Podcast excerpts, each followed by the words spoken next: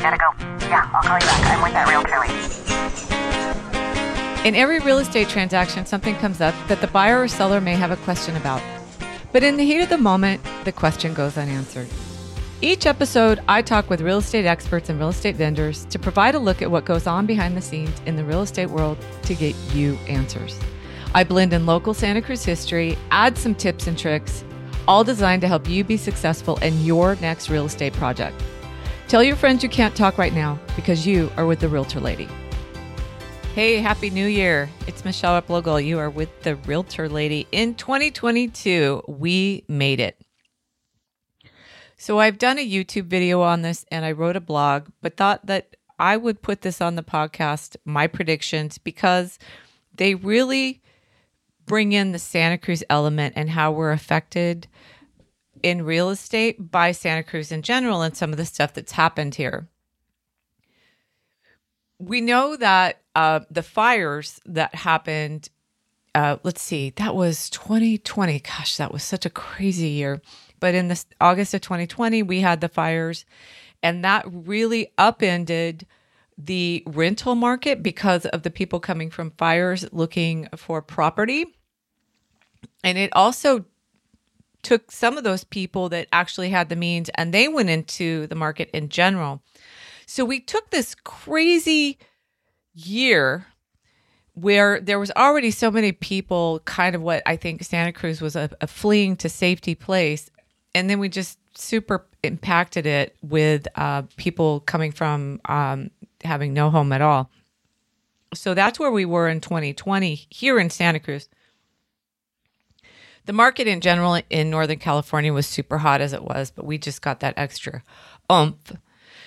But I also want to go back a little bit and talk about the rental situation that we find ourselves in today because of the push to pass a very punitive rent control in the city of Santa Cruz that was, in my opinion, going to kind of stronghold. Well, it was basically stronghold landlords, but we have to remember in Santa Cruz, people like to think that there are these huge corporations that own lots of properties. There are a few companies that own a lot of properties, but I can tell you a couple of them have already sold off a, a, very large chunk of them and they're getting smaller as we speak. But what we really had happen right before COVID was that push for rent control. And then we found the mom and pop landlords getting out of the rental business. A lot of them were older. They had bought, you know, at, they bought it at a different time in the world. I mean, come on they bought these properties for so cheap and they just hung on to them or they passed them on and so when the wind really looked like it was changing and not in their favor, it was easy for them to just jump out of the market and and move on. And some of them weren't even really here in town anymore. There was also a lot of scary rules that was going to come without rent control, and so I mean, to the point of really just selling it and taking it off the market or if you decided to let family live in there, you could have to pay a very large amount for that tenant to move out, which I'm not saying that tenants shouldn't be treated fairly. Don't get me wrong on that. I'm just saying that when you you come in with these very harsh rules, you have a what I would consider kind of a butterfly effect. And what happened was all these rentals went off the market. And they went to single family Uh, homeowners that were not renting them. So you took an already impacted rental market. You took a bunch of rentals off of them, off that, you know, rental roll, as it were. And then you now have renters competing against other renters for rentals. But then you have the renters also deciding, well, now is the time to buy. So you have this really, really impacted market and you just make it so tight. Then COVID comes and the fire comes. I mean, we just, it was just brick upon brick for buyers. The, the, the cost of housing just went up so exponentially. And it did throughout Northern California. And I get it, but I think it was really intensified here. And then, you know, incomes 2021, and we're just looking at barely any inventory and lots of buyers. So you have the great resignation of landlords kind of pushing on the inventory, uh, you know, taking those those those rentals out, pushing the rentals renters out into the actual buying market. And now you have this 2021 where people are going, well, I don't have to go back to work. There was a study that was re- recently released that said there's basically three types of buyers now. Sorry, there's three types of workers now. There's the most likely has to stay close to where they work because they're going to have to go in, like, say, 60% of the time. Then there's another tier that maybe only has to go in 40%. And then there's another smaller t- tier that may not really ever have to go in. So those people are kind of running through the state or running through the whole nation trying to figure out where they want to live because they don't have to be where their company is anymore. So it's kind of shifted how we look at real estate in terms of, you know, it has to be kind of near our job, which I actually think is a great thing. But what happened is Santa Cruz, I mean, we have insane weather. Today it's I want to say it's like 55 or 56. It's overcast right now, but I'm just in a pair of pants and a shirt, you know, and it, it, we've had some cold days and some rainy days, but our climate is amazing. And I haven't checked the waves. I don't surf, but you know, I imagine the surf might be okay today and you can definitely go walking, riding, hiking and just enjoy the outdoors today and it's January 7th. So keep that in mind when you wonder why all these people want to live here and why would they pay a premium. That's one of them. So you have you have kind of an impacted uh just think of it as a snowball rolling down the hill that started really in my opinion with rent control and then you have the covid then you have the fires then we have 2021 where people are still trying to get in it what they feel a better place. So that's where I believe our housing crunch started. So my my prediction for 2022 is that it's going to be a very very hot spring at least, which we always have springs that are just pretty much on fire, but I think this year even more. One of the reasons I think that is because of the interest rates the interest rates are going to go up, and that is to quell infa- inflation. Remember, inflation is when consumer demand outpaces the, the resources and the prices go up. That's your bottom line inflation. That's just the most ABC definition of inflation. But that's basically what they're going to try to do is eh, raise those interest rates so they can quell consumer demand. People kind of hang on to their cash a little bit more. And when you have less pressure on you know products and goods, then that can quell inflation. And so they are really looking at increasing interest rates to see about if they can't actually kind of try to keep inflation down. Inflation can be kind of wily. It's not always something that can be controlled, but they're they're going to give it a go. So there's that. Now, buyers and sellers understand interest rates are going to go up. It's talked about a lot, and so is inflation. So I believe the first point of the hot market is just because we know inflation, I'm sorry, the interest rates are going to go up and people are going to want to buy and sell before that happens. So sellers sellers want to sell before interest rates go up, of course, right? Because they may see a lower price and they may not get as much as they'd hoped for because that buyer may not have as much buying power and then they they have to accept less. Buyers there's going to be more inventory and at the same time they're they're concerned about interest rates coming up and their affordability going down and them may not be able to buy as much either.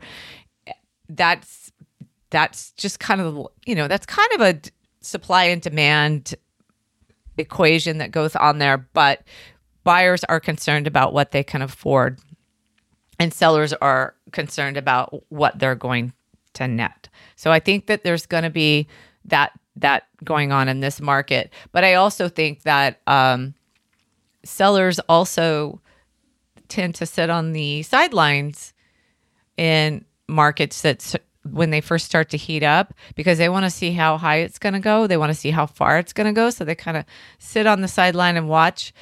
But now with talk about these interest rates going up, I believe that this year is when sellers are going to jump in and say, this is my year. This is probably where I'm going to get the most amount of money before interest rates go up.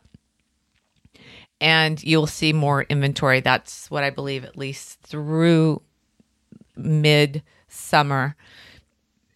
We'll we'll see, but that's what I, I think that they're they're gonna jump in. And they they do tend to jump in after they've seen a couple hot markets and sometimes they feel like they've missed the market but you know if they weren't ready to sell then it's always the right time to sell is my opinion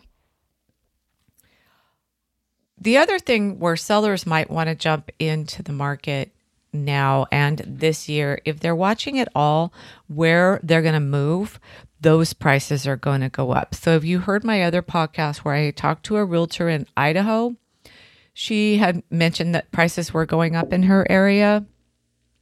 And that was people coming from all these other states, right? So they're getting their price. And So they're ready to go. Well, I think sellers looking now, it's like, well, this might be our best chance, but also we have to get to where we want to go before the prices go up there. So I think you could actually see more inventory based on that as well. So who is buying and and where they're going are you know buyers are coming in from their their work allowing them to be a little bit more autonomous and where they live.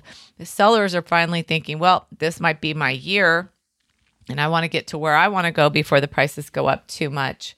And then we also have that uh, interest rate increase looming that's going to put pressure on people to act sooner than later the prediction of where the actual uh, increase is going to go is interesting, and nobody knows this. They all think that they know everything, and these. I read so many predictions in real estate and listen to them, and they're they're broken records. They're usually national. They don't they don't take into account the local factors. That's why I wanted to lead in with the rental factor to help understand what's going on in our area that that puts so much pressure on prices and inventory they always come up with um like for instance realtor.com predicted a rise of 2.9% in the next year. Really? Who? Where? I mean that's just such a blanket statement. Anybody reading that can't really possibly put that into their own area there could be areas with less. And I can tell you, with our area, it's a lot more. I did two separate surveys. I did one in October and then I did one in December for November. And both of them, I, I took 12 houses and I, I figured out what they sold for, what they were listed for and what they sold for. And both times I became between 5 and 11%. And leaned more towards the 11, 10 to 11% over asking and a lot less on the uh, 5% over asking. I think I saw one at 4% over. And you'll always have that one that was just one in each survey that was a little less or at ask. And when I read the agent comments, I can read into probably why that particular property didn't sell for the over asking price. Sometimes it was sold to friends, the tenant bought it. There's all kinds of different situations that cause those prices, but overall, we I saw in two very unscientific surveys about 5 to 11% over and then I read Zillow's prediction. I believe it was for our area, or yeah, I think it was for our area actually. And Zillow matched my 11%. So I, I think that they have a much better read on it. They do more regional reports, which I think are much better. So if you go out and read any, make sure they have this area or the area that you're looking maybe the area that you're looking to move into make sure that you go look at that area and try to get it regional. Or you know always talk to a local realtor to get that local information. One of the other things i thought was kind of interesting is that redfin they stated a myriad of reasons buyers will buy and you know, again, that broad swath of people want to do all this. But they stated home buyers will take climate risk seriously and housing policy will become central to political battles about climate change. Oh, possibly. I, you know, I'm not going to argue this, but what they missed is in higher priced areas is people they vote with their checkbook. And if they think that they're in an area that's going to take climate change seriously, even though I mean our little town can't change the world, but there might be a lot of people that agree that climate change is a problem, they would come here to be with other people who kind of agree with them. Now, if they don't agree with it, they're probably going to move to an area where people don't they don't see climate change as a problem and people do vote that way and that's another reason we have people come into our area is they feel that politically that their their views here match their own. Now people move all kinds of places and for a lot of different reasons but i would say santa cruz has a higher amount of people who move here for uh, what they feel is more of an alignment of their values. But also redfin is trying to state that people are worried about insurance and uh, cost because of you know earthquakes and, and disasters and such like that. Now, the buyers that I work with, I have never experienced that. I have experienced their concern. Some people, I don't want to live in a flood zone. I don't want to live too close to the trees. That's okay. Fair enough. The insurance has never really been a stopgap. Now, we did have a period, I think it was like 10 years ago, where living on the uh, ocean bluffs was super expensive. But I don't believe that ever curbed demand. I felt like Redfin was saying that that's going to keep people from doing things. I don't think so. I think it's just going to change where they move or how they investigate the area that they move into. So, in the end, when I did those two studies, so I, I kind of talked about kind of a little bit about why. We talked a little bit about where, who the sellers and, and what they're thinking about. The buyers I studied here, we, we have a, a tech influx, influx that comes from the Santa Clara Valley. We also have UCSC that feeds uh, people into the marine labs, some the the well the the MBARI. Uh, we have people that come live here for that and and don't forget the UCSC staff. And then we have the you know kind of the odd investor. Those two surveys I did did not have maybe more than one or two investors out of 24 sales. So people like to think when people are coming into the area that they're investors. Nope, some people have a real investment in this community because they work nearby or they that like UCSC their their work is here. So, bottom line, buyers, there'll probably be a bit more to choose from. There will be multiple offers. There's always going to be another offer. I swear, if you're the first one, we write an offer and we submit it on Tuesday.